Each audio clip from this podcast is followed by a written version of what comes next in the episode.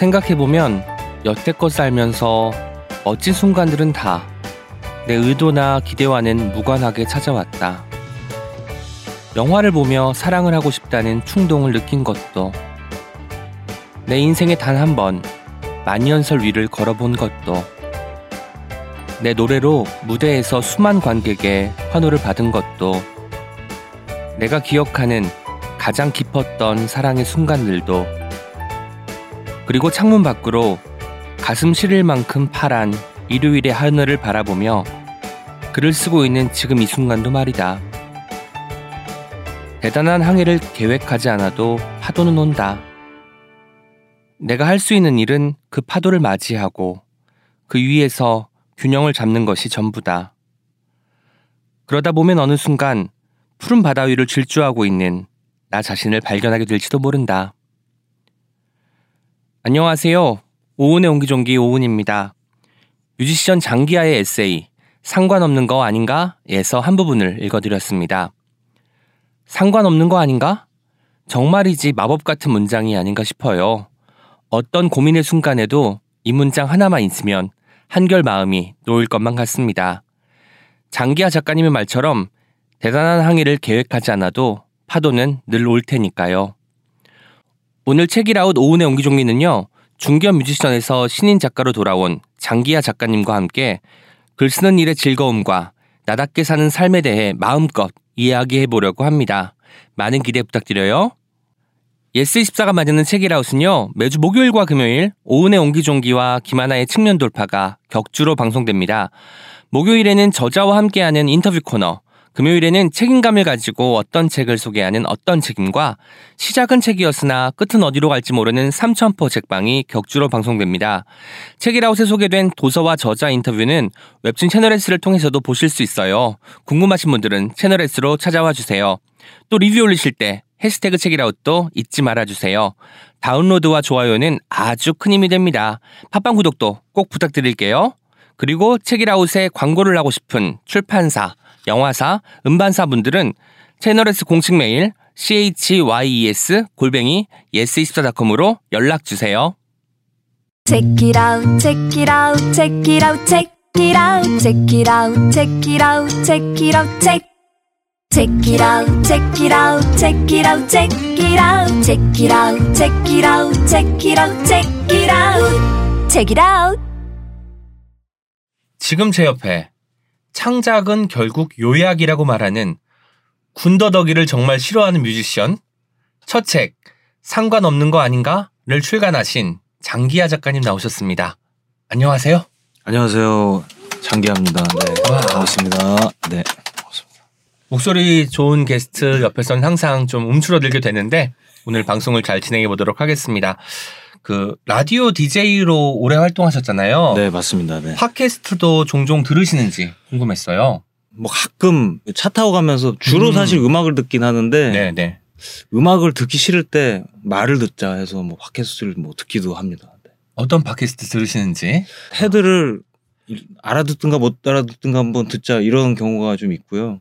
사실 책이라웃도 제가 뭐 많이 챙겨 들었다고 하면 거짓말이지만 가끔 뭐 들, 들었었습니다. 책이라웃에는 음악신에 계신 분들이 많이 나와주셨어요. 브로콜리 네. 너마저의 윤덕원님부터 시작해서 루시드 폴, 혜린님과 하펠트님 나와주셨고요. 오늘 또 장기하와의 얼굴들에서 장기하로 돌아온 장기하님 모셨습니다. 네, 네. 그래서 정말 기분이 좋고 뭔가 뮤지션 분들이 책을 내면 한 번쯤 다녀가야 되는 팟캐스트가 책이라웃이 아닌가라는 생각이 들기도 합니다. 저는 이 책을 읽으면서 장기하와 얼굴들의 밴드 리더로서가 아니라 싱어송라이터 장기하가 보였고요. 더 나아가서 인간 장기하가 어떤 사람인지 알게 되었어요. 아. 그리고 장기하와 얼굴들 하면 또 특색 있는 가사, 개성 넘치는 가사가 또 유명하잖아요. 아, 이 가사들이 이런 사람이니까 쓸 수 있는 것이었구나라는 깨달음도 있었습니다. 아, 감사합니다. 네. 책 출간, 출간 이후에 엄청 바쁘실 것 같습니다. 인터뷰도 많고. 어떻게 어. 지내시나요? 아니 사실 뭐 아주 바쁘지는 않았고요. 사실 그 음반 냈을 때랑 비교하면 음. 음. 반 냈을 때는 음반 낸 다음부터 시작이거든요. 이게 고- 네네. 공연이라는 게 있으니까 공연은 음반 녹음만큼이나 품이 많이 드는 일이고 본격적인 활동이기 때문에 굉장히 바빴던 기억이 있는데 책은 내고 나서 느낀 게 야 책은 진짜 좋다. 내가 일할 거는 다 하고 그냥 어디 가서 떠들기만 하면 되는구나 아하. 뭐이 생각이 들어가지고 야 책이 괜찮네 이 생각을 좀 했습니다. 네. 조금 느긋해지셨다는 말처럼 들려요. 네. 아, 이미 다 써놓은 거에 대해서 그냥 뭐 이야기하는 네. 거니까. 이스라디오에도 출연하셨죠. 네, 이스라 맞습니다. 작가님이 추천사를 쓰시기도 했는데 네. 이스라디오 들으니까 테임 임팔라 노래 책에도 나오는 그 곡을 또 선곡해서 트셨더라고요. 아, 정확하게 다, 다 알고 계시네요. 아까 그 사실 처음에 인용하셨던 것도 최근 인터뷰인데 그 뭐 요약이다 그 네. 창작은 요약이다 그것도 되게 예, 최근 인터뷰거든요. 네. 취향이 되게 분명하신 것 같다는 생각이 들어서 책을 보니까 장기하에게 취향 만들어지는 것인가요? 딱 한 번 보면 꽂혀서 그대로 쭉 가는 것인가요? 이 질문도 드리고 싶었습니다. 아 글쎄 취향은 계속 바뀌는 것 같고요. 어 세월이 지남에 따라서 점점 더 어, 다져지는 취향도 음. 있고 나가리가 나는 취향, 취향도 있고 네, 네, 그런 것 같습니다. 네, 정말 방송에 부적격하지만 네. 말맛을 살려주는 아, 표현이니까 꼭 넣어주시면 좋겠고요. 네. 상관없는 거 아닌가 표지를 보고 뭔가 저희 공통점을 하나 발견했어요. 이것도 취향일 수도 있겠는데 쨍한 주황색이잖아요. 네네. 주황색을 좋아하신다는 걸 저는 또 처음 알았네요. 그렇죠. 오늘 그거를 굉장히 강조하기 위해서 예, 주황색 모자를 모자를 또 쓰고 왔는데 오셨는데. 예. 어, 실제로 제가 예전 어렸을 때부터 이유는 잘 모르겠는데 그 이 쨍한 주황색을 되게 좋아했어요. 음. 그걸 이제 편집자님께 그냥 말씀을 드린 적이 있는데 제가 꼭 이 책 이 색 아니면 안 된다고 제가 주장한 건 아닌데 이 반영을 시켜주셔가지고 저는 선물 받은 것 같은 기분을 느꼈던 기억이 나네요. 이 상관없는 거 아닌가가 형광주황이잖아요. 제 첫 책 호텔 사셀의 돼지들이란 시집도 형광주황색입니다. 그래서 뭔가 거기서 또 공통점을 제가 발견을 했는데 또 억지로 생각하시면 제가 바로 넘어가도록 하겠습니다. 아니, 아까 주신 이 책도 형광은 아니지만 주황색. 네. 어, 주황색을 원래 좋아하세요? 제가 처음에 그 출판사에 가서 책가를 고르라고 이제 컬러칩을 다 보여줬는데 가장 눈에 띄는 색이 형광 주황이었고 그래서 이 색깔로 했는데 저는 이제 색깔이 변하더라고요. 점점 옅어져 가지고 아. 거의 흰색에 가까운 주황이 나중에는 되더라고요. 아, 물론 이 네네. 책은 그렇지 않겠지만 네네네. 당시에 그 재질은 그렇게 변했었습니다. 아. 지금은 책 나오고 인터뷰도 많이 하시고 방송 출연도 하셨을 테니까 작가님이란 호칭이 왠지 조금 어색하진 않을 것 같은데 어떠세요?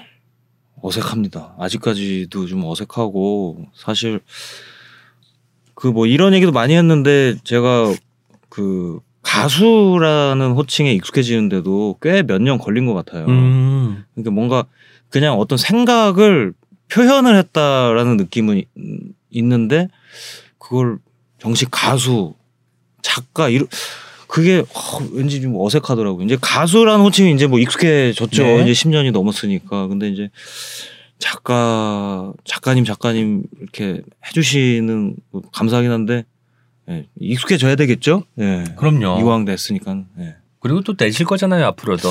네. 네, 네. 책 날개에 자기 소개를 직접 쓰셨다고 들었어요. 네네. 다른 부분도 다 좋았지만 자연스러움에 대한 집착이 부자연스러울 만큼 크다라는 네. 부분이 인상적이었는데요. 네, 네. 그러면 자연스러움을 추구하기 위해서 특별히 노력하시는 게 있을까요? 참 어렵잖아요. 우리가 오늘 같은 방송도 어쨌든 이게 녹음이 되어서 하나의 뭐 파일로 완성이 되어서 사람들이 공개가 되는 건데 최대한 내가 몸을 좀 편하게 만들고 마음을 좀 편히 가는 방법이랄까 그런 것들이 있나요? 특별히 노력하지 않으려고 노력합니다.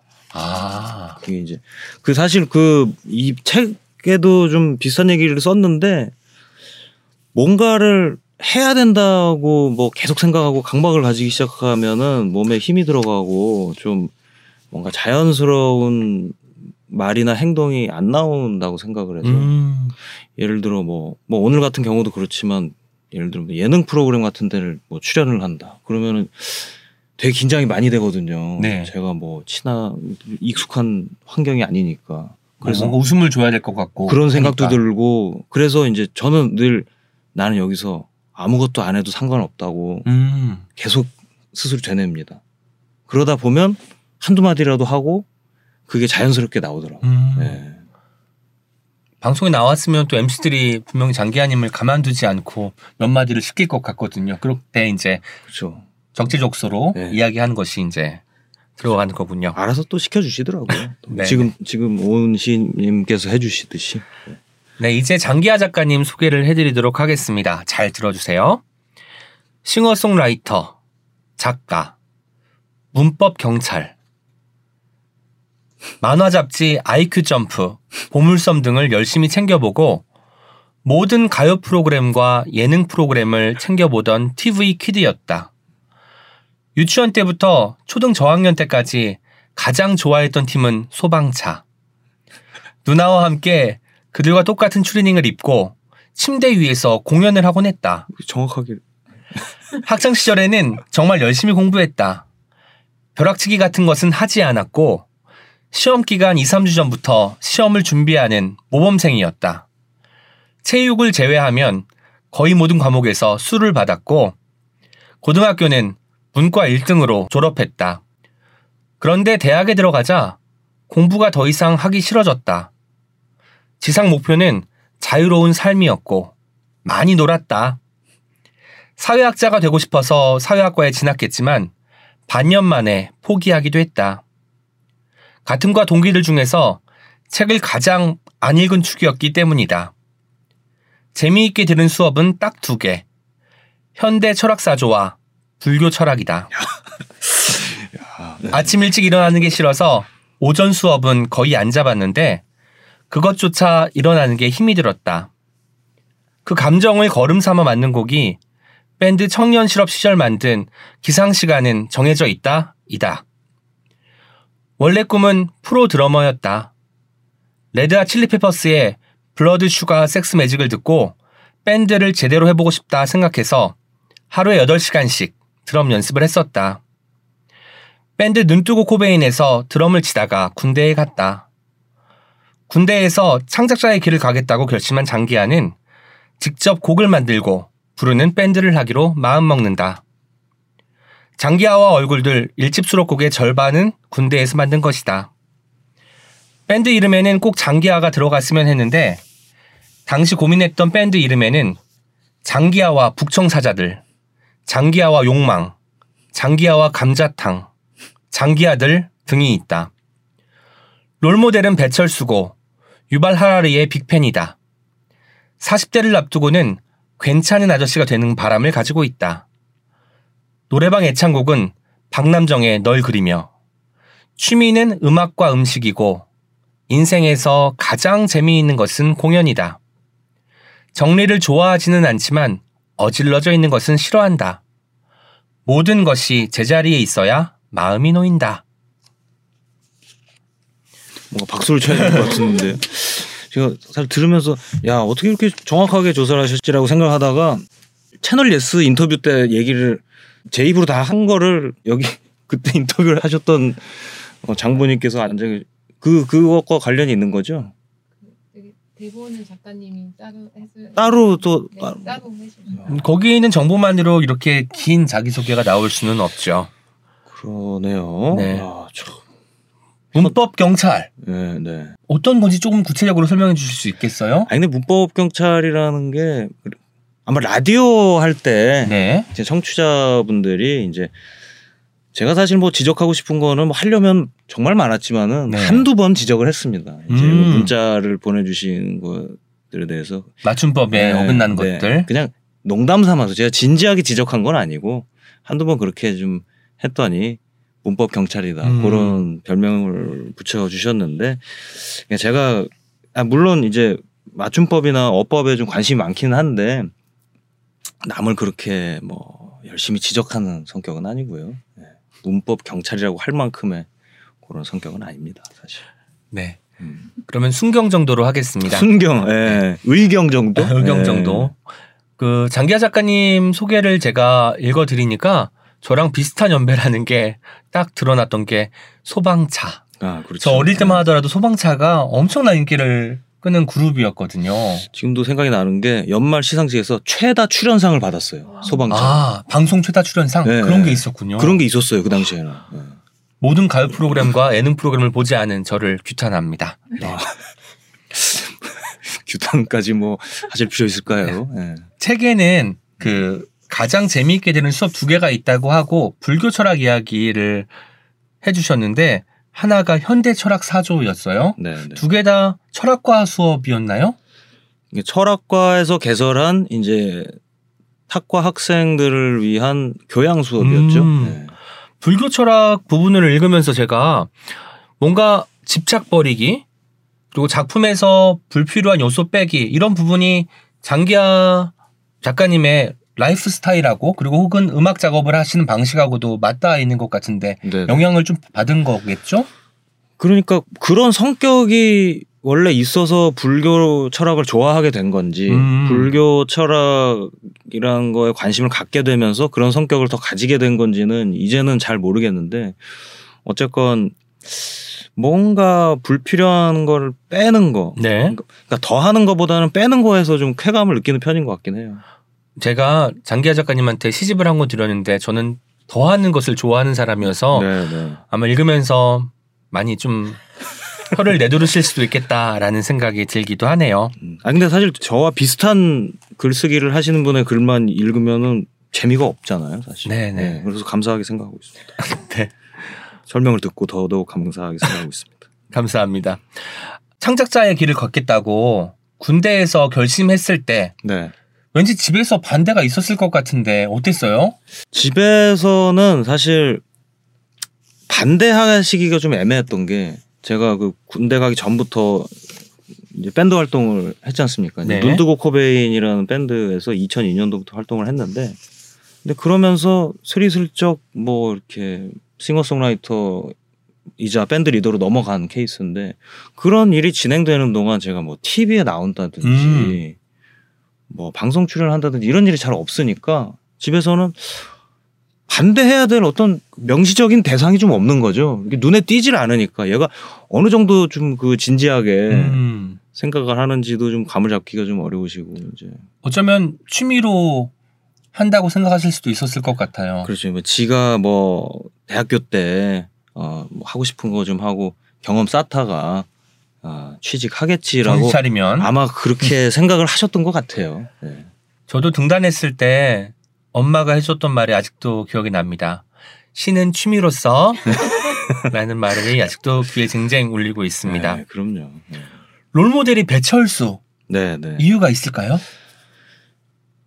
근데 이게 아까 했던 얘기랑도 좀 일맥상통하는데 쓸데없는 말씀을 안 하시는 것 같아요. 배철 음. 선배님은 제가 그 군대 생활하면서 참 그 하루에 가장 큰 낙이 딱 6시 되면은 귀에 이어폰 꽂고 그 배철 선배님 라디오를 듣는 거였거든요. 네네. 근데 듣고 있으면 야, 참 한마디 한마디를 허투루 하는 얘기가 없는 거예요. 솔직히 저도 뭐 DJ를 경험을 해봤습니다만 라디오 네네. 진행을 한다는 게 쓸데없는 말을 안 하기가 어렵거든요. 왜냐면 자기 말로 한 시간 두 시간을 채워야 되기 때문에.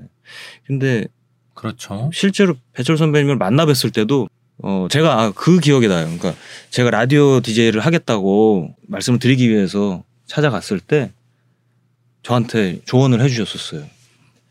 음. 할말 없으면 하지 마.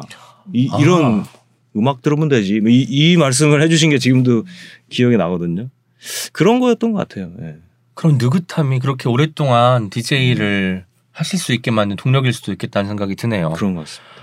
40대를 앞두고는 저랑 아마 동갑이신 것 같은데 저도 이제 지금 고민하고 있는 것인데 괜찮은 아저씨가 되는 바람을 갖고 있다. 아, 82년생이세요? 네. 아, 네, 그렇죠. 괜찮은 아저씨. 음. 조건이 있다면 뭘까요? 그거에 대해서 이제 좀 생각을 하고 있는데 여러 가지 조건이 있는 것 같아요. 괜찮은 아저씨가 여섯 글자인 거에 비해서는 되게 좀 사실 까다로운 거라고 생각을 하거든요. 더 많이 필요할 것 같고. 네, 아저씨라는 거는 일단 괜찮기가 좀 어려운 그 자리인 것 같아요. 네네. 어떤 게 있을까요? 일단 지금 먼저 생각나는 거는 너무 어리려고 하지 않는 게 좋은 것 같고요. 제가 하는 건데. 네. 네. 일단 자기 반성을 좀 하고요. 네. 그리고 그 내가 좀 나이가 들었다고 해서 음. 더 어린 사람들을 막 깔아뭉개려고 하고 네. 그래서도 안 되는 것 같아요. 아, 뭐, 나 때는 말이야, 혹은 내가 경험한 바에 의하면, 그리고 이렇게 살면 안 돼. 이런 식의 훈계 이런 것들을 하지 말아야 된다. 그렇죠. 예. 말을 아껴야겠네요. 저한테는 많이 힘든 일이겠지만 하나하나 해 나가서 괜찮은 아저씨로 거듭나도록 하겠습니다. 누구에게나 힘든 일이죠. 저는 아직도 이제 길을 가다가 뒤에서 아저씨 하면 끝까지 뒤 안 돌아봐요. 나 아저씨 아니야라고 생각하고 걸어가는데 결국은 저더라고요. 그리고는 그분이 뭐 흘리고 갔다고 뭘 주시는데 아, 아저씨들은 이제 뭐 흘리고 다니는 나이구나라는 생각이 그때 들면서 또 네. 자기 반성의 시간을 갖고 아니, 있습니다. 어린이들도 흘리고 다닙니다. 모든 나- 나이의 사람들이 흘리고 다니기 때문에 아, 그럴 때 아 내가 아저씨라서 그렇지 이렇게 위축되면 안 됩니다. 우리, 그럴 때 우리 아저씨들은 어, 음. 당당하게 네. 아 누구나 흘린다. 흘려도 상관없는 거 아닌가? 아, 이렇게 그렇죠. 말할 수 있어야 되는 아, 그럼요, 거죠. 그럼요. 네. 네. 박남정의 널 그리며 네. 제가 기아님이 춤추는 것 좀 봤는데 좀 잘 어울릴 것 같아요. 이게 어. 당시에 가요 톱10에서 5주 연속 1위 했던 바로 그 곡. 아닙니까? 골든컵을 수상했죠. 예. 이 노래를 아직도 애창곡으로 자주 부르시는지. 아, 그러니까 노래방에 갈 일이 요새는 잘 없긴 한데 네네. 노래방 가면 이, 이 노래를 거르는 법은 없는 것 같아요. 음. 심지어 제가 이 노래를 그 이적 형이 진행하는 라디오에 나가서 부른 적도 아. 있어요. 예. 춤 이거 하시면서 그거는 참안 했습니다. 근데 그, 그 박남정 선배님의 춤은 정말 어려운 춤이기 때문에 네. 예, 뭐, 그뭐 언감생심 예. 꿈꾸지 않으셨고. 예. 노래만 집중했습니다. 네. 저는 장기하와 얼굴들 처음 공연을 봤을 때 제가 좋아하는 밴드이기도 한 토킹 헤즈라는 밴드가 떠올랐어요. 어우, 또 장기하님이 데뷔번처럼 네네. 보였고 제가 데뷔번 공연을 실제로 본 적이 있거든요. 정말 정말 잘하는데 그런 느낌이 딱 들었던 것 같아요. 아우, 참. 일단 토킹 헤즈를 그러니까 장기 얼굴들이 나오기 전에 이미 토킹 헤즈를 아셨다는 거 자체에서부터 저는 동질감이랄까 그런 게 느껴지는 게 왜냐면 우리나라에서는 좀 외국에서의 지명도에 네. 비해서는 많은 인기를 가지고 있는 밴드는 아니라서 맞습니다. 네. 하지만 저는 저한테 독보적인 밴드예요. 저 저한테도 그렇습니다. 아, 네. 큰. 기둥이죠 사실. 네. 네, 이제 책 이야기를 조금 더 깊숙이 해보도록 하겠습니다. 상관없는 거 아닌가? 이번 순서는 작가님께서 직접 책에 대해서 소개해 주시는 순서입니다. 네, 네. 상관없는 거 아닌가? 어떤 책인지 좀 들고 설명을 좀 해주시면 좋을 것 같아요. 이렇게 외판원처럼 어 홈쇼핑이다 생각하시고 홈쇼핑이다. 상관없는 거 아닌가는 글쎄 어떻게 해야 될지 잘 모르겠는데 그냥 그 대단한 책은 일단 당연히 아니고요. 그 작년 중순부터 올해 중순까지 한 1년 동안 제가 하던 음악 활동을 중단하고 이제 쉬면서 어 생각했던 것들을 쭉 적은 거고 그 시기에 장기하라는 사람이 어떤 사람이었나에 음. 대해서 그냥 묘사를 한 책이라고 생각하시면 되고요. 그래서 그냥 아 이런 사람이 있구나 라는 정도의 생각을 가지면서 뭐 나와 어떤 점이 같고 다른지를 어 이렇게 생각하면서 심심풀이를 하시기에 적당한 책이 아닌가 그렇게 생각을 합니다. 왜요? 제목이 상관없는 거 아닌가예요. 그리고 네. 프롤로그와 에필로그의 다 마지막 부분이 상관없는 거 아닌가로 끝나잖아요. 맞습니다. 우리가 배웠던 거에 의하면 수미 쌍관 같은. 방식인데 예. 이 제목에 쌍관은 대한 있었네요. 제목에 대한 그 고민이 많았다고 들었어요. 아, 방금 죄송합니다. 상관에서 쌍관으로 넘어가는 말로를 제가 못 받아들였는데 어 지금 받아주셨어요. 네네. 예. 예, 상, 쌍관은 있었죠. 상관은 네. 없었지만 상, 쌍관은 있었다. 쌍관은 있었습니다. 네. 네. 제목에 대한 고민이 있었을 것 같아요. 저는 사실 그 개인적으로는 처음부터 고민이 없었어요. 프롤로그 음. 그러니까 이- 실제로 이 모든 글 중에서 수록된 글 중에서 프롤로그를 가장 먼저 썼는데 프롤로그를 쓰면서 자연스럽게 제목이 정해졌거든요. 제 마음속에서는 상관없는 거 아닌가로 해야 되겠다. 그래서 상관없는 거 아닌가라는 책에 이 글이 수록된다라는 것을 염두에 두고 모든 글을 음. 썼고요. 어, 그렇게 거의 다 완성이 된 상황에서 이제 그 편집자님과 이제 상의를 하는 과정에서 이제 상관없는 거 아닌가라는 제목이 자칫 잘못하면 조금 무책임해 보일 수도 있지 않겠느냐. 뭐 이런 좀 의견을 주셔서 그것도 저는 좀 일리가 있는. 생각이라고 또 느꼈어요. 그래서 좀 다른 후보들 이를테면 아무래도 상관없는 하루 뭐 이런 음. 후보들이 있었어요. 아무래도 상관없는 인생의 하루 뭐 이런 것도 있었고 네. 그래서 사실은 아무래도 상관없는 하루 쪽으로 거의 기울어진 상황에서 제가 다시 쭉 보니까 이 글은 다 내 글인데 제목만 내 제목이 아닌 것 같은 아, 기분이 들더라고요.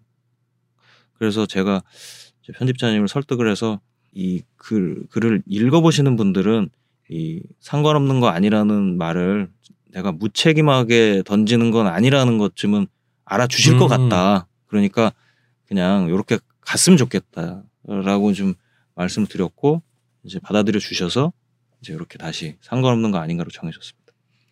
그렇군요. 제가 채널에서 인터뷰 보면서 가장 좋았던 부분 중에 하나가 책을 소개하면서 이번 책은 작년 이맘때부터 최근까지 1년 동안의 저를 자세히 담은 셀카라는 부분이었어요.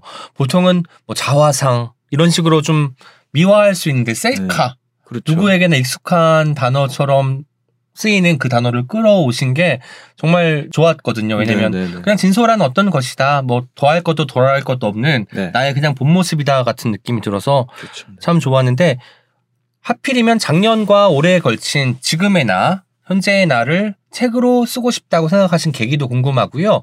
제가 듣기로는 출판사에 먼저 저 책을 내도 되겠습니까? 라고 요청을 하셨다는 얘기도 들었거든요. 네, 맞습니다. 네. 어떻게 하다가 책을 쓰겠다, 책을 쓰고 싶다라는 생각을 갖게 됐나요? 참 그 저 스스로 생각하기에도 신기한 게 재작년까지만 해도 내가 책을 내겠다. 언젠가 책을 낼 수 있다. 이런 생각은 전혀 안 했거든요. 네. 언젠가는 내겠다도 없었어요, 사실. 나는 책을 안 내지에 가까웠거든요. 음. 근데 작년 초에 뭐 활동 쉬면서 주변 사람들이랑 대화를 많이 나누잖아요. 근데 대화를 나누는데 좀 답답한 마음이 좀 음. 들기 시작하는 거예요. 어떤 말로 혹은 노래로는 그 표현하지 못한 내 생각이 이, 있는 것 같다. 음. 그거는 글로밖에 표현을 못할 것 같다는 생각이 들었어요. 조금 더 긴 글을 통해서 정리할 네, 수 네. 있는 것들이 있을 것이다. 네, 네. 그러니까 말이라는 것, 가사라는 그 매체의 한계가 느껴지기 시작을 한 거죠. 그래서 책을 내기로 결정을 했고요. 표현할 것들이 쌓였으니까. 네. 그래서 이제 주변의 싱어송라이터들 중에서 뭐 책을 낸 사람들이 있잖아요. 그래서 그렇죠.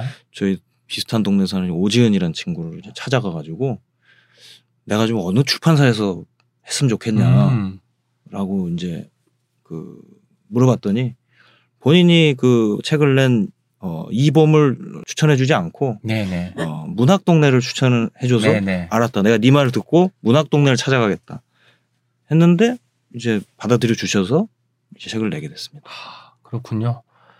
지금 되게 편하게 말씀해주고 계시긴 하지만 글을 막 쓰기 시작했을 때는 100번씩 문장을 다시 읽어가면서 썼다고 들었어요. 네. 그렇다는 건 뭐 글에 대한 자신감 여부에 따라서 결정되는 것이 아니라 그만큼 엄격하게 네. 자기 자신에게 어떤 그 잣대를 들이우신 것 같은데 네, 네. 어떤 과정이 있었을까요? 그러니까 제 기본적인 성격인 것 같아요. 뭔가 음, 안 하면 아예 안 하고 하면은 좀 이렇게 약간 좀 완벽하게 해내고 싶다. 뭐 이런 게 그러니까 그런 생각을 한다기보다도 제 기질인 것 같은데 음, 그러다 보니까 뭐 글을 써본 경험이 또 있는 것도 아니라서 처음에 쓰는데 하여간에 두세 문장 쓰고 나면은 뭔가 그 오류가 보이잖아요, 자꾸. 문법 경찰이니까 또뭐 띄어쓰기서부터 시작해서 뭐 주술 호응서부터 시작해서 그리고 뭐 내가 의미한 거는 A였는데 약간 B처럼 들리는 것 같기도 하고 뭐 이런 네. 것부터 시작해서 그런 걸 계속 다시 보게 되는 거예요. 음. 뭐다 쓰기도 전에 퇴고부터 하고 있는 저 자신을 발견을 했는데 아, 그러다 보니까 이제 아 이렇게 해서는 안 되겠다 해서 어느 순간부터는 일단 뭐 어, 이미 썼는데 틀린 거는 무시하고 일단 쭉 쓰고 그 다음에 뭐 틀린 걸 고치자 이런 식으로 좀 했는데 다행히 그런 쪽으로 좀 적응이 나중에는 좀 됐었던 것 같아요. 네. 뭐 장기하와 얼굴들 가사 보면은 가끔 이제 랩이 나오잖아요. 네, 네. 그 랩에서 하시는 이야기가 편하게 좀 정착되면은 이런 글이 나올 것 같다는 생각이 들어요. 그래서 앞으로 왠지 장기하 작가님이 계속해서 글을 쓰시지 않을까라는 생각도 들기도 했어요. 저는 사실 어 다시 또 쓰게 될 것 같아요. 이제 뭐 빠른 시일 내에 다시 쓰게 되지는 않겠지만은 저는 이- 이- 일단 첫째로 이 책을 쓰면서 어이 정신 건강이 좋아지는 기분을 많이 느꼈고요. 음. 두 번째로는 책이 나온 다음에 제가 예상했던 것보다도 재밌게 읽어주신 분들이 많았고 그러다 보니까 어 그 두 가지가 충족이 되니까 어 그래 내가 나중에 다시 써도 되, 는가 음. 보다라는 그런 느낌이 좀 들어요. 예. 작사 작곡도 직접 하시잖아요. 그때 보통 곡을 먼저 쓰시나요? 작사를 먼저 하시나요? 저 같은 경우에는 작사와 작곡이 거의 동시에 이루어지는 음. 경우가 가장 많았던 것 같고요. 어, 그러니까 멜로디를 먼저 써놓고 가사를 입힌다 이런 케이스가 오히려 좀 드물었던 것 같아요. 음, 네. 그러면 어차피 그때도 좀 자유로운 분위기에서 내가 할 수 있는 말, 하고 싶은 말들을 어쨌든 가사에 담으려고 했었던 거네요. 그렇죠, 뭐 그렇죠. 그 가락 때문에 못 넣은 음이 없을 정도로 못 넣은 가사가 없을 정도로 다 채울 수 있었던 것이기 때문에 그렇죠. 예. 그렇군요. 네. 전 또 라임의 함정이라는 글 때문에 좋기도 하고 상처를 입기도 했는데요. 저는- 상처를 어, 라임을 좀 맞춰서 쓰신 편이세요? 저는 말놀이를 많이 하는 시인이거든요. 음. 그런데 이제 또 라임이란 거는 가군이잖아요. 네. 그런데 한국어에서 가군을 맞추기가 쉽지 않다고 이 글에도 나오지만 그런데 그 불가능하기 때문에 제가 계속해서 재미를 느끼고 하는 부분이 바로 그 부분인 것 같아요. 맞아요, 사실. 예. 그런데 또 가군 대신에 두운 또 이야기를 하셨어요. 네, 네. 그리고 장기하 작가님의 곡들을 보니까 크나 가나다 같은 노래에서 아, 네. 그런 게 너무 잘 느껴져서 네, 네. 좋았던 느낌도 듭니다. 그런데 시에서 혹시 잘 읽으시나요? 시를 제가 뭐 시를 많이 읽지는 않아요. 사실 아하. 솔직히 말씀드려서. 근데 읽 읽어보고 싶다는 생각은 많이 하는데 지금까지는 어 에세이나 소설을 더 많이 읽었던 것 같고 모르겠어요. 시를 많이 읽는 사람이란 거는 조금 더 단계가 높은 사람이 아닌가라는 생각이 들고 저도 어느 언젠가는 그 단계에 도달할 수 있지 않을까 그런 생각을 합니다.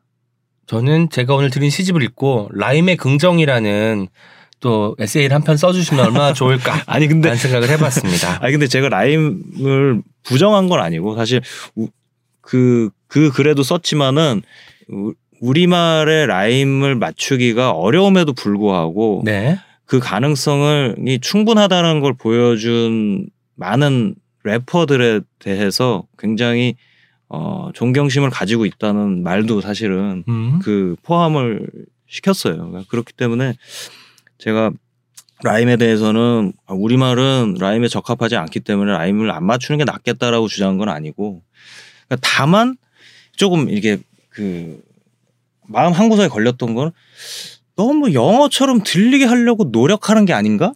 음. 라는 라는 거였어요. 특히 가사에 있어서는. 근데 시의 세계는 또좀 다를 거라고 생각을 하거든요. 이건 시라는 거는 어디까지나 우리말 영어를 그 의식한 세계는 저는 아니라고 생각을 해서 예.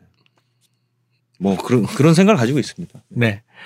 그 소재 고갈이 올 때에 있어 올 때마다 무라카미 하루키의 글을 읽으면서 반성했다고 또 들었어요. 네, 네, 네. 하루키의 글을 읽으면 반성이 되나요?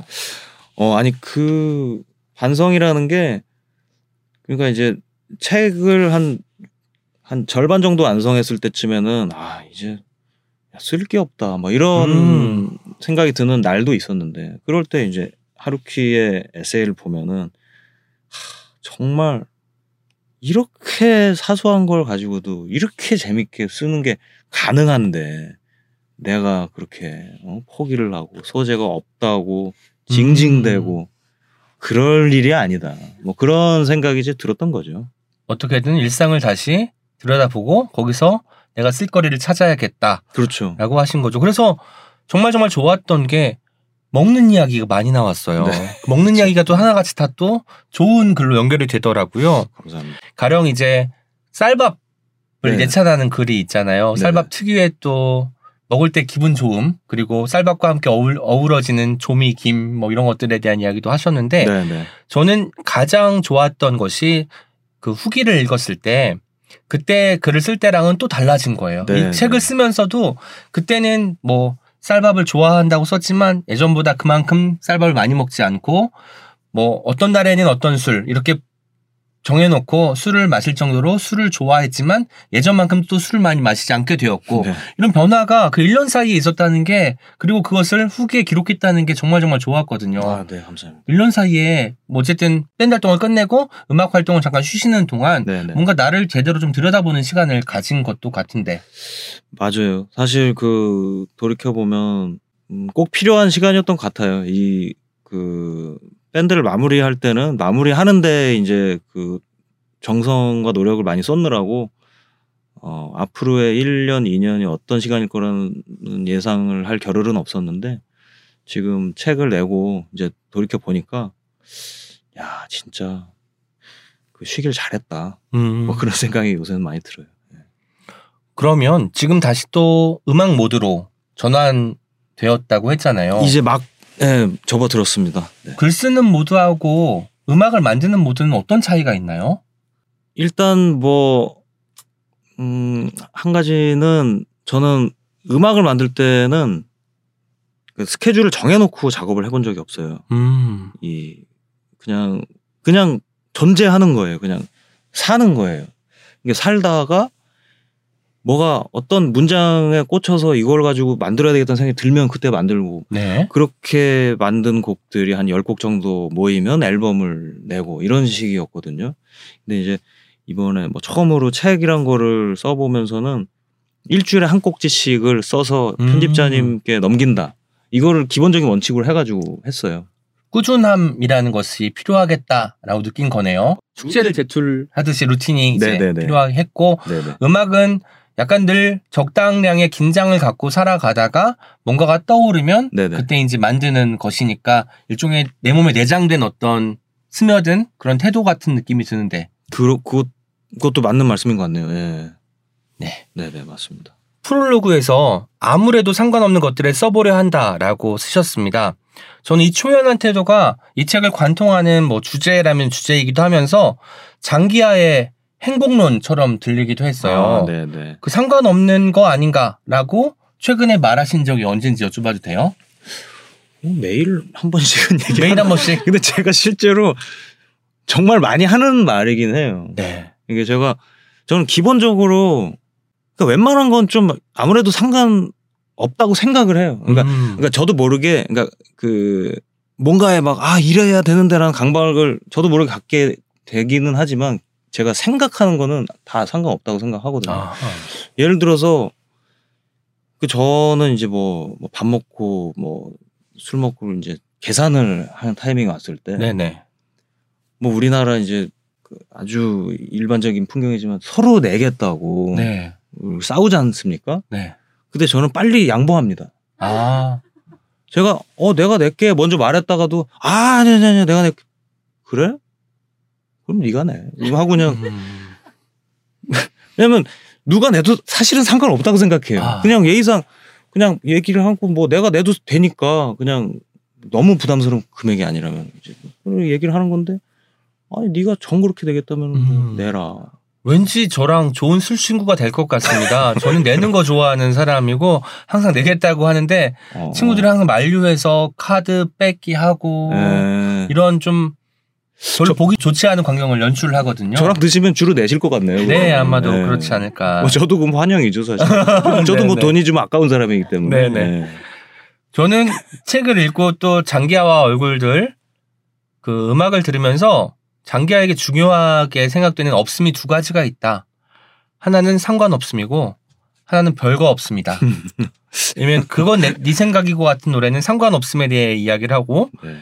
별일 없이 산다나 별거 아니라고 같은 경우는 별거 없음에 대한 이야기를 하더라고요. 네. 그리고 없음이 장기하만의 모종의 어떤 긍정성 이런 것들을 만들어 주는 것 같아요. 그래서 이런 삶이지만 그래도 꾸역꾸역 살아갈 만하지 않겠어? 라고 이야기해 주는 것 같은데. 음, 맞아요. 사실 방금 말씀하신 것처럼 스스로 느껴지는 순간도 있고요.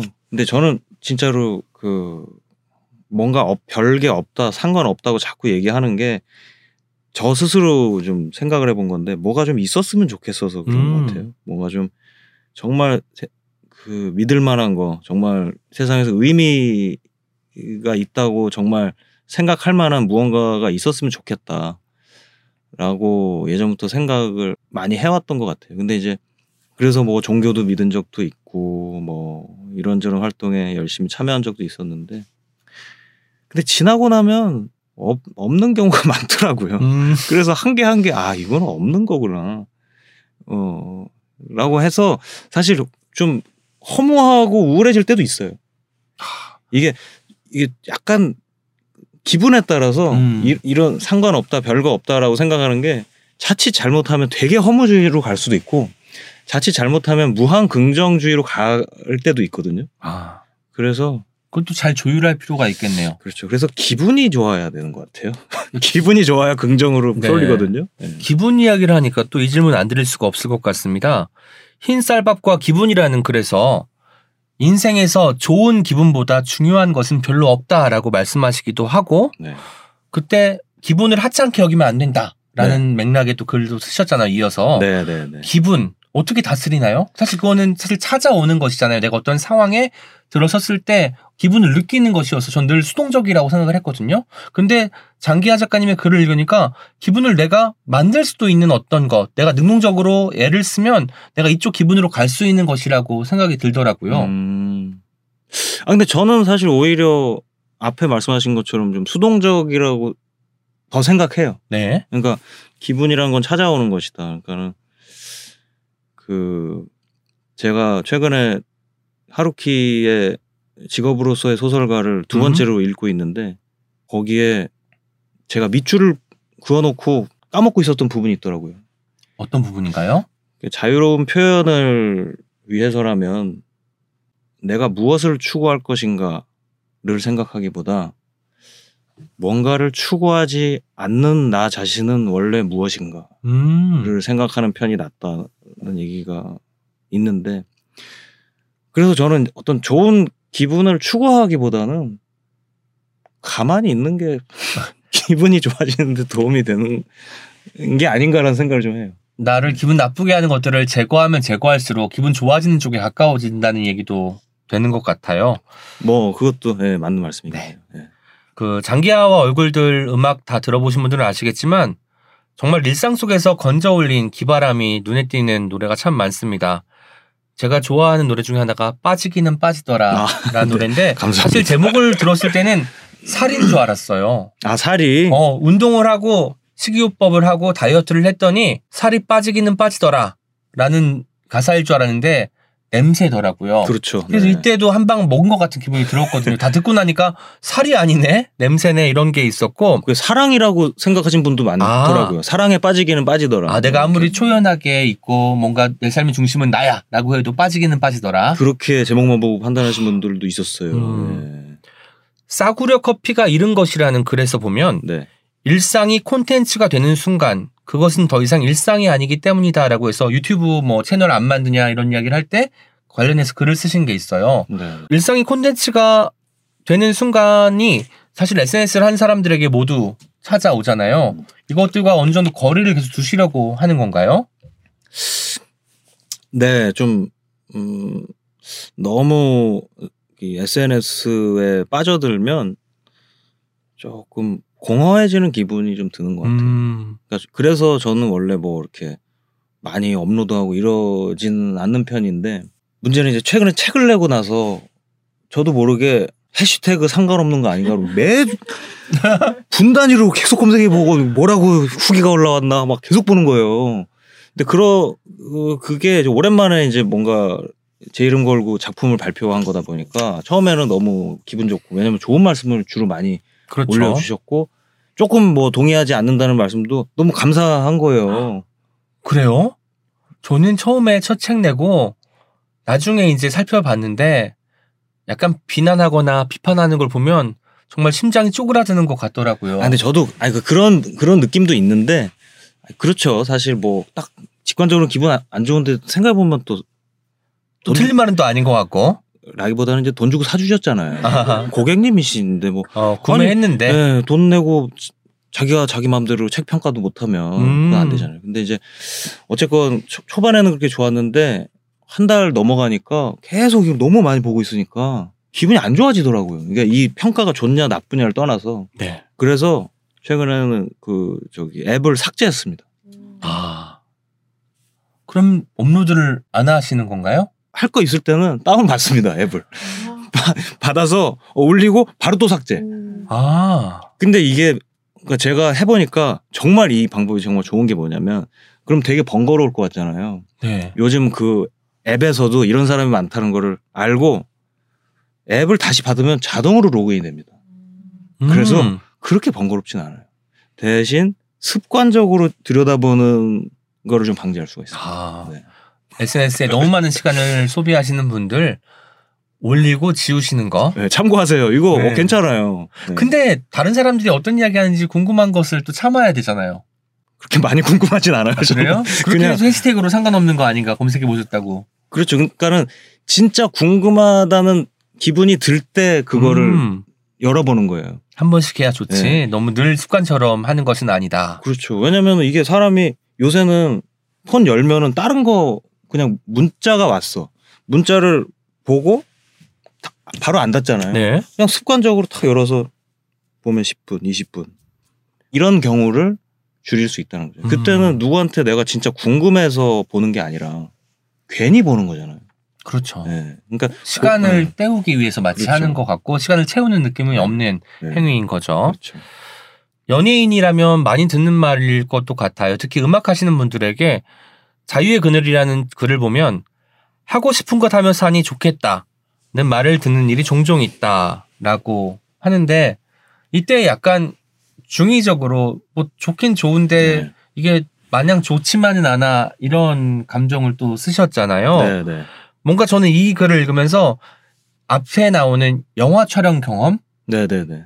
영화 촬영에서는 내가 어쨌든 배우로 연기를 해야 되면 감독의 지시에 따라야 되고 또 대본에 맞게 이제 연기를 해야 되니까 네. 뭔가 좀 수동적인 내가 연기를 하지만 나는 이 캐릭터에 좀 부합하는 역할로서 존재하는 것 같잖아요. 네, 네. 이런 어떤 균형하고도 연결되어 있는 것 같더라고요. 그래서 하고 싶은 걸 하지만 하고 싶은 걸 하기 위해서 내가 그만큼 감수해야 되는 것들을 다 포용하고 인정하는 것까지 포함하는 게 하고 싶은 것이 아닌가 그렇죠. 생각이 들었습니다. 네, 맞습니다. 말씀해 주신 게 제가 그 자유의 그늘이라는 글을 쓴 취지에 딱 맞는 말씀이고요. 네. 언어 영역 잘 하는 것 같은 느낌이 들어서 기분이 좋네요. 정답. 그 자유와 구속의 균형 마치 이제 일주일에 하나씩 글 보내는 건 일종의 구속이잖아요. 그렇죠. 런데 네. 자유롭게 글 언제든 쓸 수 있다는 건 자유인데 네, 네. 이 자유와 구속의 균형을 어떻게 잡으세요? 이 사실 음악 할 때도 마찬가지고 네. 책 내고 또 이런저런 활동할 때도 굉장히 잡기 어려울 것 같은데 그러니까 그 질문에는 아직까지 참 대답하기 어려운 것 같아요. 음. 뭐 저도 찾는 중이고 늘 실패도 하다가 성공도 하다가 그런 것 같고 그러니까 왕도는 없는 것 같고요. 글쎄요, 진짜 어 진짜 모르겠어요. 근데 이제 이번에는 이- 그 영화를 찍었을 때 경험과 마찬가지로 이번엔 편집자님이 계셔서 참 좋았어요. 음, 그러니까 따라갈 사람이 있잖아요. 감독이 있듯이 약간, 영화에 네, 국어 선생님 같은 느낌이었어 요. 아. 이게 딱 제출하면은 잘 썼어요. 그러면 yes. 그러면 그때부터 음. 뭐그 그주는 또 술 한잔 하고 기분 좋게 예.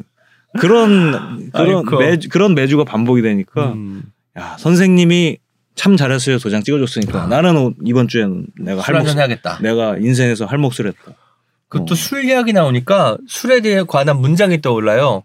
술에 취한다는 건 그냥 좀 멍청해지는 것이다. 저는 이 문장이 너무 좋았어요. 네. 그리고 사실 보통은 뭐 예술 쪽을 하시는 분들이 술을 좋아한다고 하면 뭐 술을 먹고 영감을 받아서 일필이주로 뭐 글을 써내거나 단숨에 어떤 것을 작곡해낸다거나 이런 어떤 기행을 떠올리는 것을 많이 볼 텐데 그게 아니라 알딸알딸하면서 약간 정확한 사고가 불가능하고 단순한 산수도 힘들어지는 그런 상황. 그리고 약간 멍하다기보다는 맹한 네, 이런 그렇죠. 기분이 네. 좋거든요 저도 이것을 드디어 문장으로 발견한 느낌이었어요 음. 고맙습니다 아유, 아유, 고맙습니다라고 끝날 줄은 몰랐네. 네좀 멍청해지고 싶었대 술을 먹는 것 같다는 생각이 저도 들었거든요. 네.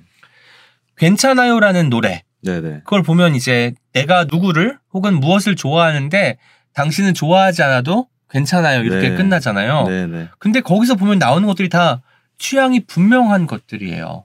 가령 뭐 물론 호불호가 나뉘는. 예, 호불호가 네.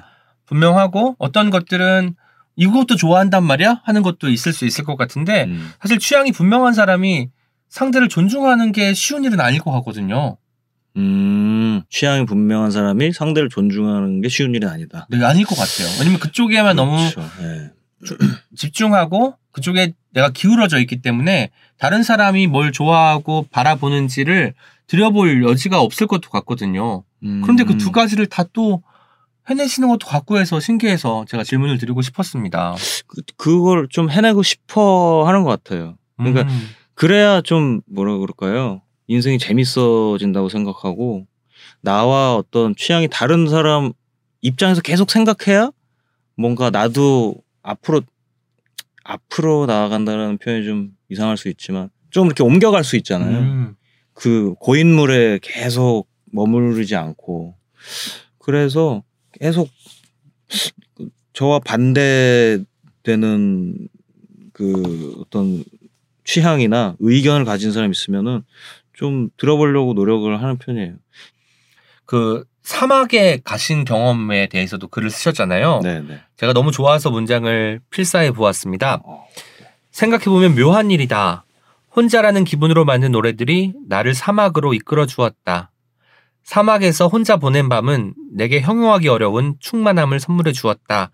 라는 문장인데요. 이미 이제 곡을 완성했고, 그 거기서 직접 녹음을 해서 담아 오시려고 간 거잖아요. 네네. 저는 이게 이 문장이 왜 좋았냐면 사실 장기하님의 이번 책 상관없는 거 아닌가는 정말 혼자라는 상태, 혼자의 감각이 굉장히 많이 도드라지는 책인데 네네. 이 혼자가 결국은 그냥 혼자 잘 사는 게 아니라 함께를 가능하게 만들어주는 어떤 요소처럼 느껴졌거든요. 음. 야, 이렇게 참 꿈보다 해몽이 더 좋은 것 같은데요. 아 근데 그렇죠. 사실 그, 그 말씀하시니까 생각나는 게 예전에 그 정재형 형 있잖아요. 네네. 제가 정재형 제가 실명을 언급한 사람이 얼마 안 되는데 책에서 다 나오잖아요. 예, 정재형 형에 대해서 한번 썼는데 그 형 콘서트에 갔는데 멘트로 그런 말씀을 하신 적이 있어요. 자기 마음이 단단해야 음, 연애도 하고 친구도 만난다. 그런 얘기를 하셨던 기억이 나고 그때 되게 많이 공감을 했었어요. 지금까지도 그렇- 저는 굉장히 강하게 그렇게 생각을 하고 혼자 놀 줄 알아야 같이도 노는 것 같아요. 음. 같이밖에 못 놀면 그거는 같이 노는 게 피로해질 수 있는 것 같아요. 마치 조금 달리 생각하면 나를 사랑할 줄 아는 사람이 다른 사람도 사랑할 줄 안다. 이렇게 들리는 것 같고. 네, 같은 얘기인 것 같아요. 네. 네. 그렇군요. 혼자와 함께는 통한다는 것. 네. 네. 잘알 수 있었습니다. 생각보다 잘생기셨네요. 이런 말씀을 많이 듣는다고 하셨어요. 네, 맞습니다. 칭찬이잖아요. 그렇죠. 조건부 칭찬이죠. 네. 하지만 그게 기분 나쁘지는 않은 것 같아요. 아, 그럼요. 생각보다 못생기셨네요보다는 낫죠. 네. 제가 예전에 집 근처에 생각보다 맛있는 집이라는 칼국수 집이 있었어요. 약간 기대를 안 하고 가는데 어, 기대를 너무 안 하고 갔으니까 맛있는 축인데 그 맛을 알고, 알고 난 다음에는 생각보다 맛있지가 않더라고요. 아, 제가 그 맛을 맞아요. 알고 네, 나니까. 네, 맞습니다. 그래서 생각보다 뭐뭐하다, 뭐뭐 하시네요라는 표현 이런 것들을 나도 평소에 많이 쓰고 있나 이런 생각이 들었던 기억도 나네요. 그렇죠. 기대치가 중요한 것 같아요. 네. 기대치가 큰 영향을 끼치는 것 같아요. 만족감에. 그렇죠. 거의 사실은 어떻게 보면 절대적인 것 같기도 하고 그게 오히려 그 내가 즐기는 대상의 질보다 음. 나의 기대치가 어떨 때는 더 중요한 것 같기도 하고 그래요. 네. 예. 오늘 생각보다 즐거우신가요? 오늘은 그냥 생각했던 것만큼인 것 같은데요. 아. 예. 그 이상을 못 보여줬기 때문에 어, 아쉽네요 조금. 그 책에도 발표했는데 지난 10년 동안의 장기와 얼굴들 아마 평생 그리워하게 될 것이라고 했어요. 이제 솔로 장기하의 활동이 네. 시작이 될 텐데 지금 어떤 마음을 가지고 계시고 어떻게 작업을 하실 예정인지 조금 들려주실 수 있나요?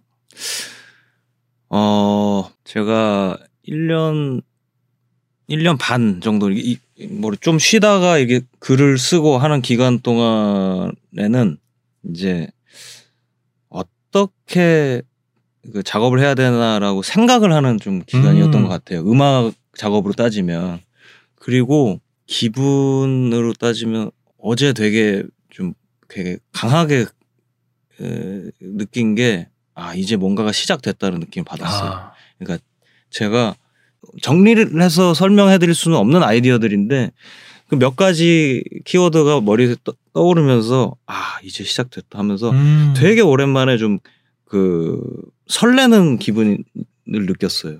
그래서 어 뭐 여기까지입니다. 네, 어쨌든 지금 당겨졌으니까 네, 곧 곡들을 많이 만들어 내실 것 같다는 생각이 듭니다. 네, 네.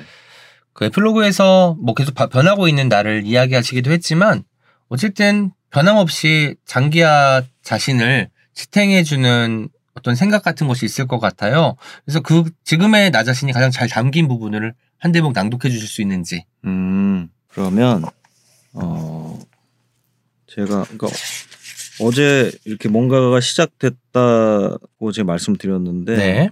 그, 그 시작에 되게 도움이 된 생각에 해당하는 구절을 읽- 읽어드리겠습니다. 아, 음, 아무것도 안 하기라는 꼭지의 일부분인데요.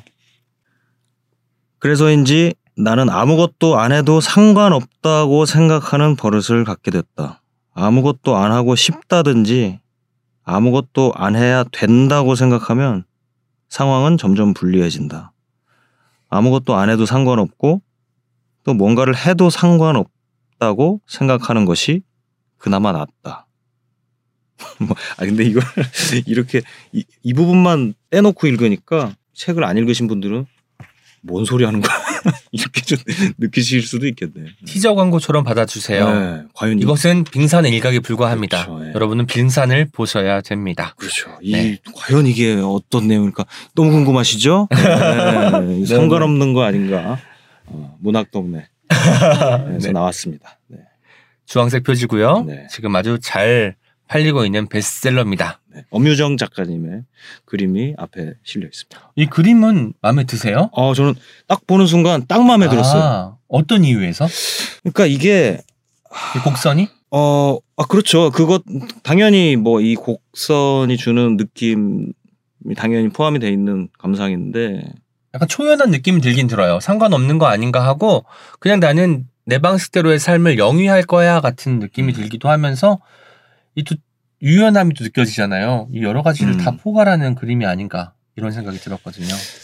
저는 되게 그 제가 추구하는 결이랑 되게 맞는 그림이라고 생각을 했던 게, 그 너무 진지하지 않고, 음? 너무 귀엽지도 않아요. 근데 이- 요, 요즘 이렇게 일러스트레이터 분들 작품들을 많이 찾아봤어요. 네. 저도 많이 찾아보고 디자이너님께서도 많이 조사를 하신 걸로 제가 알고 있는데 그 딱 제가 좋아하는 그 결이 있거든요. 너무 샤방샤방하면 저는 좀 이렇게 음, 그래요. 그리고 오히려 어 그리고 너무 그 진지하게 감성적이면 또 저는 또 제 결은 아닌데 이거는 약간 장난스러운 것 같지만 이게 되게 막 빵 터지는 장난은 아니고 어 약간 블랙 코미디 같기도 음. 하지만 그렇다고 되게 뭐 심각한 메시지를 던지는 건 또 아니고 뭐 아주 제, 제가 바라는 그 어떤 정서를 잘 담고 있다고 어, 생각을 해서 보자마자 아 요걸로 땅땅땅 아, 음. 상관없는 거 아닌가 읽고 위트 있다고 느꼈거든요. 근데 그 그림 표지 그림이 위트 있는 그림이잖아요. 아마 그런 부분이 잘 맞아 떨어지지 않았나 이런 생각도 드네요. 네, 제 생각에는 굉장히 어울린다고 생각합니다. 네. 이제 아까 음악 이야기를 했으니까 팬분들이 많이 궁금해하실 것 같습니다. 솔로 장기야 1집 언제 만날 수 있을까요? 어우, 저도 굉장히 궁금한데요. 어, 확실하게 말씀을 아마 드릴 수 있는 것은 올해 안에는 못 냅니다. 음, 네, 그건 확실하게 남았으니까. 확실하게 말씀드리겠습니다. 네, 야, 그분이 약속- 오셔도 힘듭니다. 네, 약속을 한번 좀 드릴게요. 예, 제가 사실 이, 이 말씀드리는 게 제가 정초에 제 SNS 계정에다가 올해는 제가 목표가 음반도 내고 음. 공연도 하는 겁니다라고 올려드렸기 때문에 어떻게 보면 좀 약속을 못 지킨 상황이 돼서 어, 죄송하다는 음, 의미도 담아서 어, 드리는 거지만 올해는 절대로 안 나옵니다. 예, 내년에 아마 나오지 않을까 싶습니다. 공연도 올해는 없나요 그러면? 공연 곡이 없으니까. 예, 공연이라는 걸 요새 할 수가 있나요? 아, 거의 사실 뭐 할 수도 없는 상황이기도 하고 네네. 새 음악이 제가 나오기 전에 뭐 구곡을 가지고 공연하는 건 예, 제가 하고 싶지가 않고요. 예, 음, 음반이 나온 다음에 공연도 하게 될 것 같습니다. 네. 아까 왠지 다음 책도 쓰게 될 것 같다 언젠가는 이런 말씀 하셨습니다. 다음 책을 쓴다면 그건 어떤 이야기가 될까요? 그때 가봐야 할까요? 맞습니다. 아. 그때 가봐야 알죠. 아직 뭐 음반에도 무슨 얘기가 담길지 알 수가 없는 마당에 뭔가 이러면 봐봐 음반도 지금 작업해야 되고 언젠가는 다음 책도 써야 되는데 이런 게 좀 부담으로 다가오진 않아요? 솔직히 써야 되는 건 아닌 것 같아요. 아 그렇죠. 네, 쓰고 싶은 걸 뿐이지 음, 사실 뭐 음반도 그렇고 책도 그렇고 많은 분들께서 어, 기다리고 있어요라는 말씀을 해주세요. 네. 근데 사실 그거는 사실 기다리고 있다는 의미라기보다는 과거의 당신의 작품을 그냥 재밌게 즐겼습니다라는 의미라고 생각해요. 음, 재밌는 걸 보여줄 게 아니라면 할 필요 없는 것 같고 어 그 그분들을 만족시키지 못하는 결과물을 뭐 낸다면 그분들 역시 아 기다릴 필요 없었네 이렇게 느끼실 거라고 생각을 하거든요. 음 그래서 해야 되는 건 없다고 생각하고 하고 싶습니다. 제가 또 기대를 담자면 저는 장기하와 얼굴들 가장 좋아하는 앨범이 5집이고 그다음이 4집이에요. 아유 감사합니다. 점점 제가 더 네. 좋아하게 되었으니까 야, 네. 솔로 1집이 어떻게 될지 참 기대가 됩니다. 하지만 기대를 너무 많이 하시면 실망하실 수 있기 때문에 저는 기대를 다 많이 하고 있어서 뭐 딱히 실망하지는 않을 것도 같아요. 네. 너무 큰 부담 갖지 말아 주시고요. 알겠습니다. 네. 그 책이라고 청취자분들에게 영업하고 싶은 단 한 권의 책을 저희가 공식 질문으로 준비하고 있어요. 여기서 영업이라는 것은 출간되어 있는 책 중에서 내가 꼭 추천을 하고 싶다. 사람들이 많이 읽었으면 좋겠다 하는 책을 한 권 꼽아주시면 됩니다. 사실 제가 어제 되게 설레는 마음을 느꼈다고 말씀드렸는데 그 마음을 느낄 때 책을 하나 읽고 있었어요. 음, 예, 어제 그냥 하루 만에 다 읽었는데 그 하루키의 첫 번째 소설 바람의 노래를 들어라. 들어라. 그걸 제가 일- 안 읽어봤었거든요. 네. 근데 너무 좀 오래된 책이기도 해- 하고 그래서 기대치가 별로 없어서 그랬는지 몰라도 생각보다. 예, 너무 너무 좋더라고요. 네. 예, 그래서 그 책을 영업하고 싶습니다. 제 시집 읽어주실 때 기대치를 갖지 말아주실 수도 있겠죠? 네, 말아주세요. 아 이거는 안 좋은 시겠지라고 그럼 생각하고 읽겠습니다. 예, 주황색 표지가 다 한 거겠지? 네. 라고 생각하고 읽으시면 좋을 것 네. 같아요. 알겠습니다. 두 번째 공식 질문입니다. 음. 상관없는 거 아닌가가 딱한권 있다면 누구에게 선물하고 싶으세요? 뭐 특정인이라기보다는 뭐 어떤 상황에 처해 있는 누군가 이런 식으로 답해 주셔도 됩니다.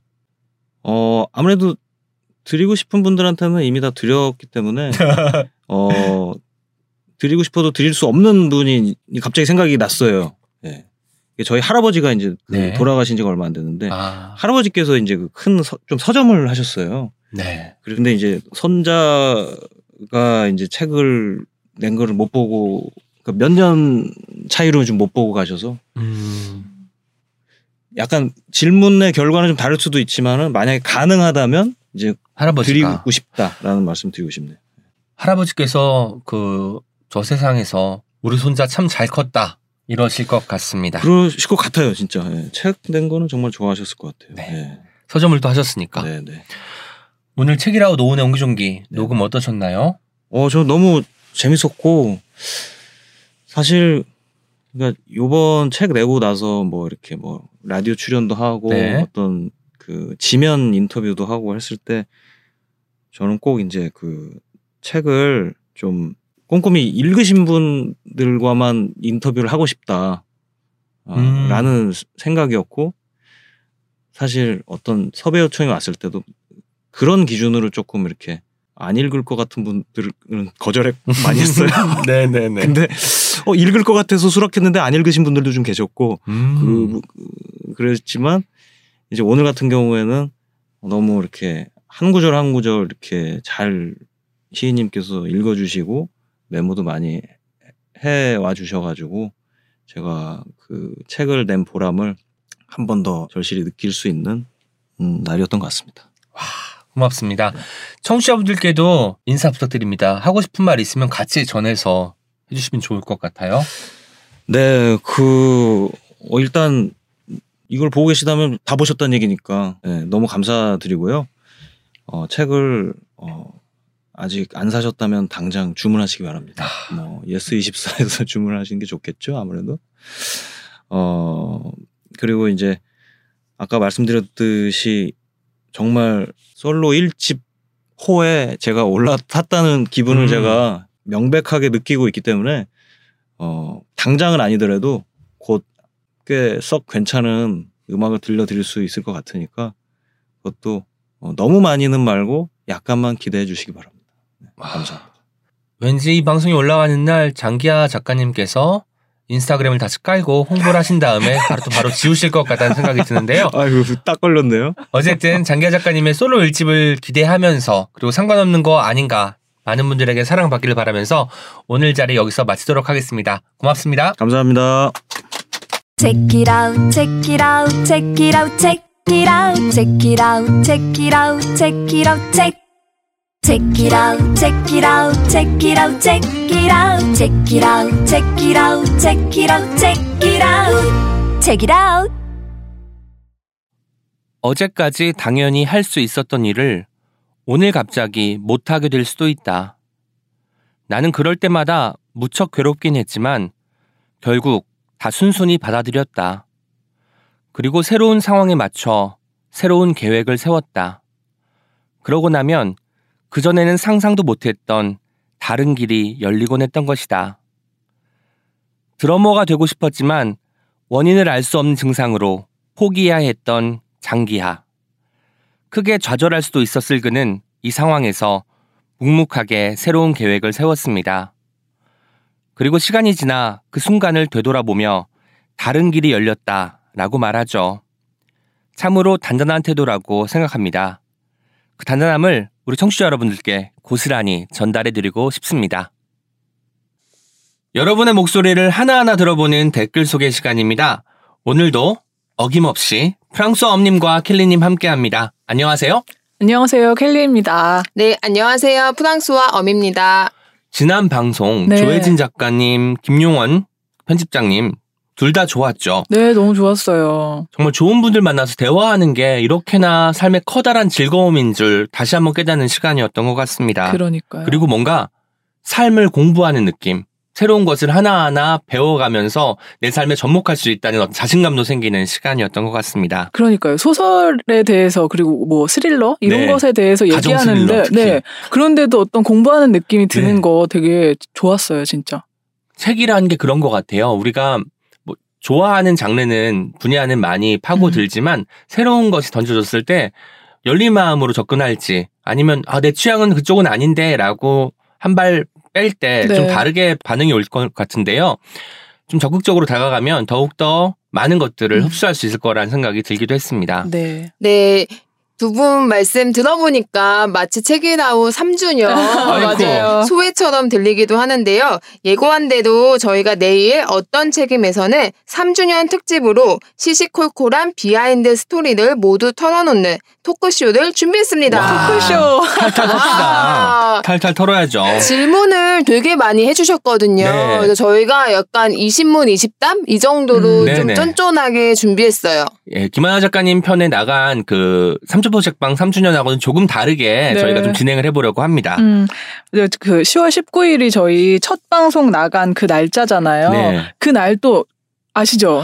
광부님들께서 네, 인스타그램 그 네. 사진 어떤 행렬 같은 느낌. 네, 네, 예전에 네. 그 프라이드 어, 그러네요. 행진할 때랑 네. 비슷하게 같은 이미지인데 좀 음. 다른 어떤 멘트를 써가지고 올려주신 게 유난히 기억에 남네요. 네, 인스타그램에 해시태그로 책이라웃 3주년 이벤트. 맞아요. 저 네. 진짜 감동하고 막 그러니까. 자랑하고 싶은데 막또막 회사 전체 메일 돌릴 수 없고.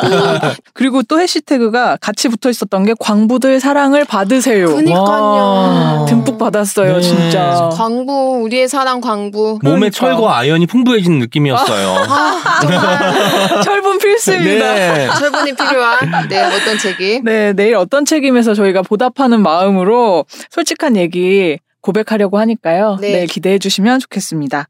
아, 그리고요, 팟빵에 포엄님께서 지난 지지난 방송에 네. 얘기하신 그 뭐, 뭐예요? 동방플라자. 제가 미도파 이야기할 때. 어. 정말 댓글을 한 번도 안 다셨던 분이 댓글 달아주신 게 너무 그러니까요. 감동이었어요. 네, 여기 특별한 사하라님께서 저 맨날 다운로드해서 듣기만 하는데 처음 댓글 남깁니다. 동방플라자 때문에요. 아이고. 거기 삼성플라자였다가 지금 음. 부영으로 바뀌었던데 아 추억 너무 많은 동방플라자 늘 잘 듣고 있습니다 해주셨어요. 거의 추억은 방울방울 아닙니까? 이 정도면. 네네 처음 남기셨다고. 네. 아, 이게 동방플라자가 또 새로운 분을 우리에게 데려다 주셨네요. 그러니까요. 제가 잘만 했습니다. 네. 그리고 빈뚱맘님도 같은 내용인데요. 포함님 저랑 연식 차이가 난다고 생각했는데 아이고. 차이 날 거예요. 제가 초등학생 때 자주 갔던 데라서. 그러니까요. 네. 동방플라자에서 만나다니 프랭땅 백화점, 미도파 이런 데도 좋아했어요. 다른 백화점과는 다르게 한산하고 뭔가 유행을 앞서가서 인기 없는 아이템들 경험하고 혼자 뿌듯해하고 그랬는데 점점점 와. 어, 추억이 물씬 느껴지는 그러니까요. 후기였습니다. 네, 그래서 제가 또 준비한 게 있어요. 신촌의 그레이스 백화점 시계탑 앞에 그레이스 그레이스 백화점 백화점. 기억하시나요? 네. 지금 현대백화점 현대백화점이 거죠? 그레이스 백화점인데 예전에.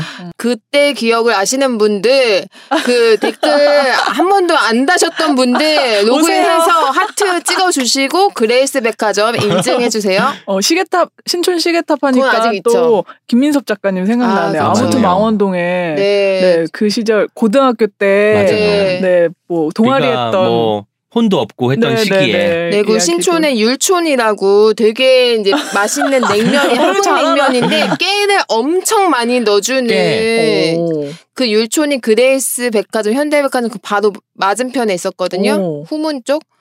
예, 그거 아시는 분도 같이 나중에 냉면 한 타임 해요. 왠지 아. 푸엄님이 청소년기를 신촌에서 많이 보내신 것 같다는 느낌이 어, 물씬 그러니까. 드네요. 예, 삐삐네 이런 뭐 떡볶이도 있고요. 네. 네. 조혜진 작가님 편 후기도 소개해드리겠습니다. 먼저 인스타그램에서 해피오버25님께서 남겨주셨어요. 단순한 진심에서 비롯하는 호의라는 말을 듣는데 언젠가 한 편의점 알바생이 어떤 사람이 요즘은 잘 보이지 않는다는 한마디에 그 사람의 자살을 막았다는 기사가 문득 스쳐 지나가요.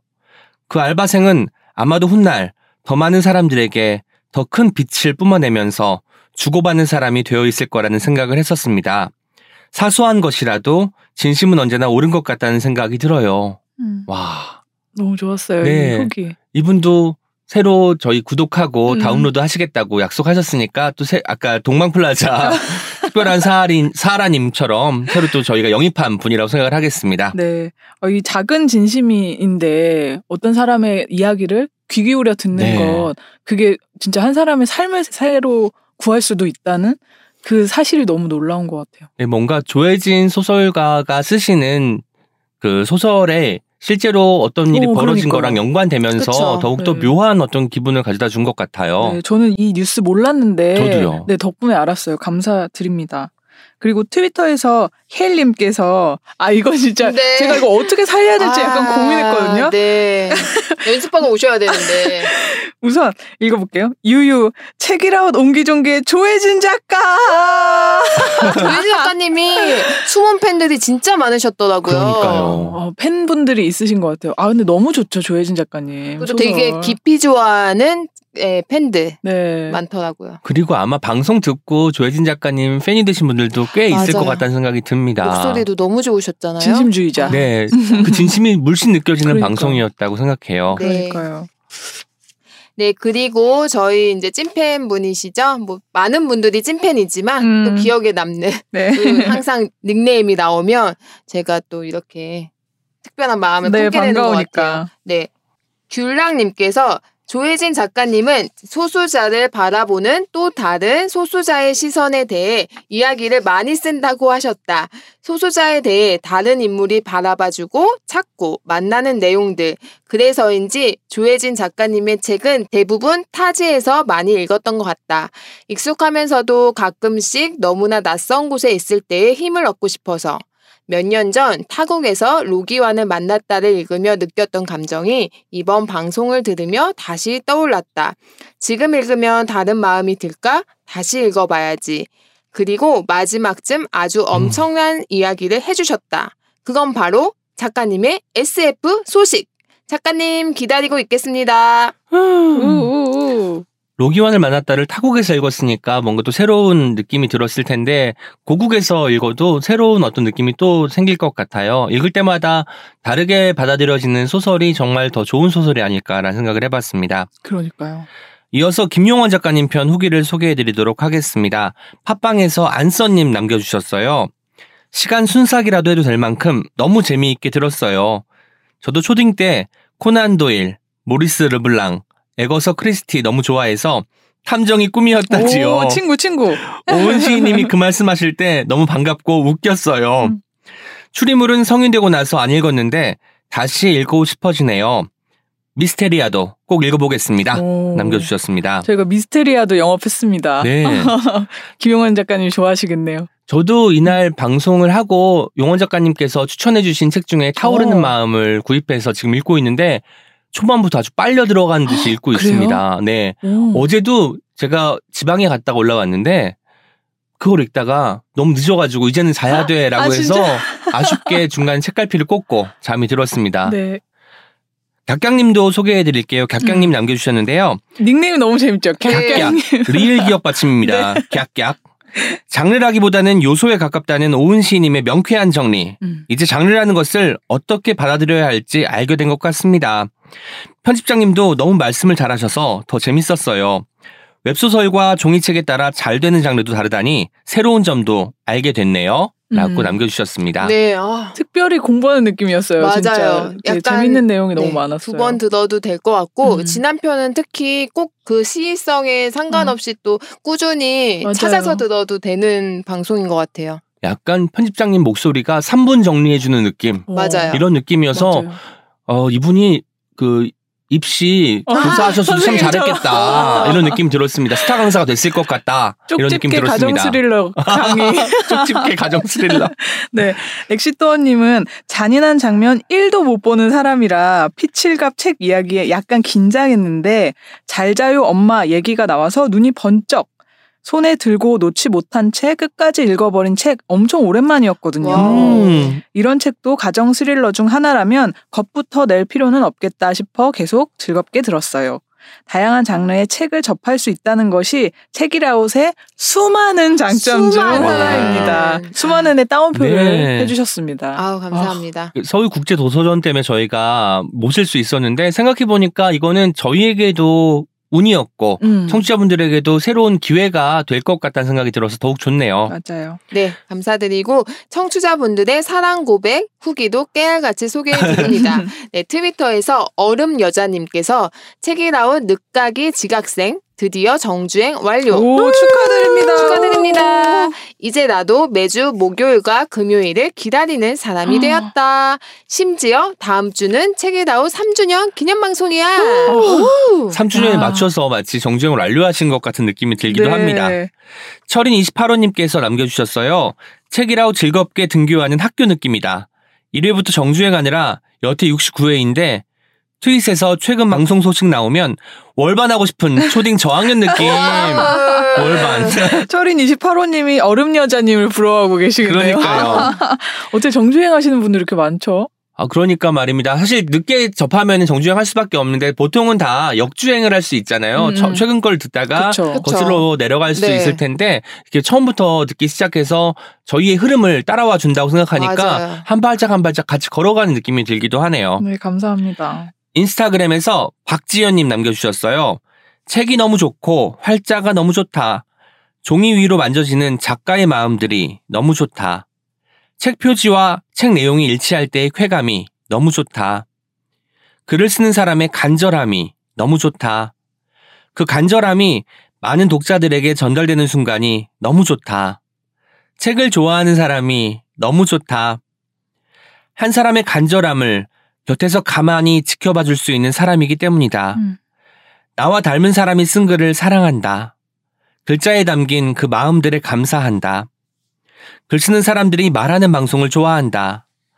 요즘 늘 내 곁에 있어주는 책이라웃 사랑합니다. 와 노래 같아요. 노래, 어, 시 같고 어. 노래 같고. 시인님 어떻게 너무 좋다. 읽으셨습니까? 정말 좋네요. 너무 좋네요. 왜냐면 이게 저한테만 좋은 게 아니라 저희 책이라고 제작진분들 그리고 음. 글을 쓰는 모든 분들에게 아주 힘이 될 만한 글 같습니다. 이 글을 복사해서 주변에 글 쓰는 사람들한테 보내주고 싶을 정도예요. 그러니까 책을 좋아하는 사람이 한 사람의 간절함을 곁에서 가만히 지켜봐 줄 수 있는 사람이래요. 어, 와. 그러니까요.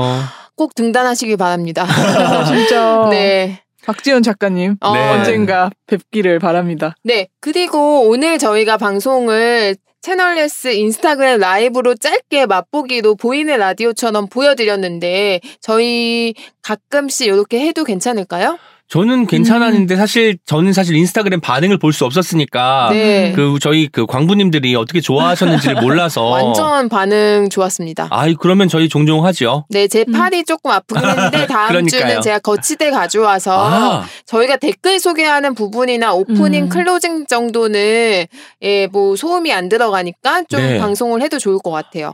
그렇네요. 음. 좋을 것 같아요. 네, 네. 네. 인스타그램에서 채널 예스 검색해서 following 해주시면 2주마다 저희가 깜짝 라이브를 음. 옹기종기에서 진행을 할 수 있습니다, 여러분. 여러분에게 제가 엔진 내는 장면도 많이 여- 그러니까요. 보여드릴 수 있겠네요. 맞아요. 발음이 씹히고 버벅거리고 어떤 부분을 반복해서 말하는 것들을 선보일 수 있다는 것 때문에 부끄럽기도 하지만 뭐 이렇게 친해지는 거 아닐까 생각이 들기도 하네요. 음. 그리고 저희가 안녕할 때 꼭 이렇게 손 흔드는 맞아요. 그거 보내, 보여드려야 되는데. 되는데 라이브 지금 벌써 업로드 했거든요. 네. 예, 2주 후에는 저희가 안녕하는 때까지 그러네요. 도전해 봅시다. 네. 네.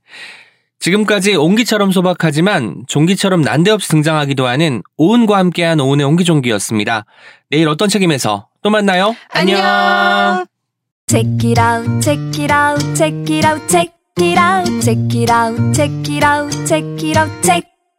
Check it out, check it out, check it out, check it out, check it out, check it out, check it out, check it out, check it out.